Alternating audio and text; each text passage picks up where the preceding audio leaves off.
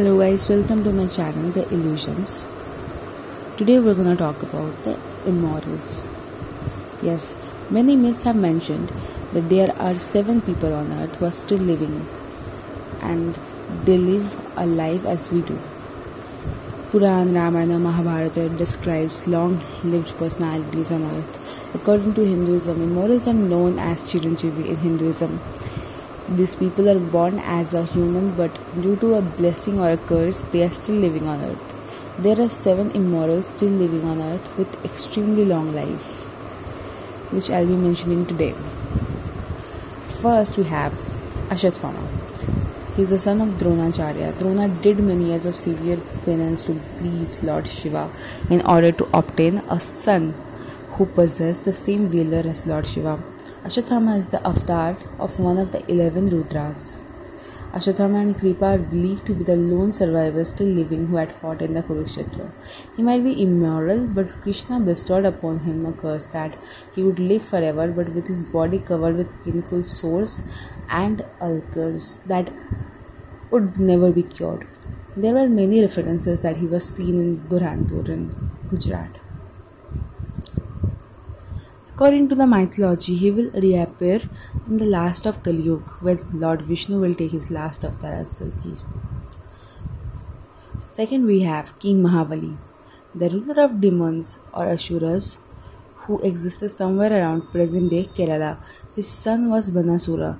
He was the virtuous emperor of the three worlds and son of Virochana and grandson of Prahlada, who were of Asura descent. He was sent into Patal Loka by the Vamana avatar of Vishnu. Every year in the day of Onam, he descends to earth from the heavens to visit his people who live in the region of Kerala. Third, we have Vedvyasa, the composer of Mahabharata. He represents erudition and wisdom. He was the son of sage Parashara and his intimate partner Satyavati, a fisherwoman, and great grandson of the sage Vashishta. He was born towards the end of Treta Yuga, lived to see complete Dwapar Yuga, and saw the initial phase of Kali Yuga. Hanuman, one of the greatest brahmachari, served Rama. He is the Rudra avatar. He is an ardent devotee of Lord Rama. He stands for selflessness, courage, devotion, intelligence, strength, celibacy, and righteous conduct. Vibhishana, the brother of Ravana.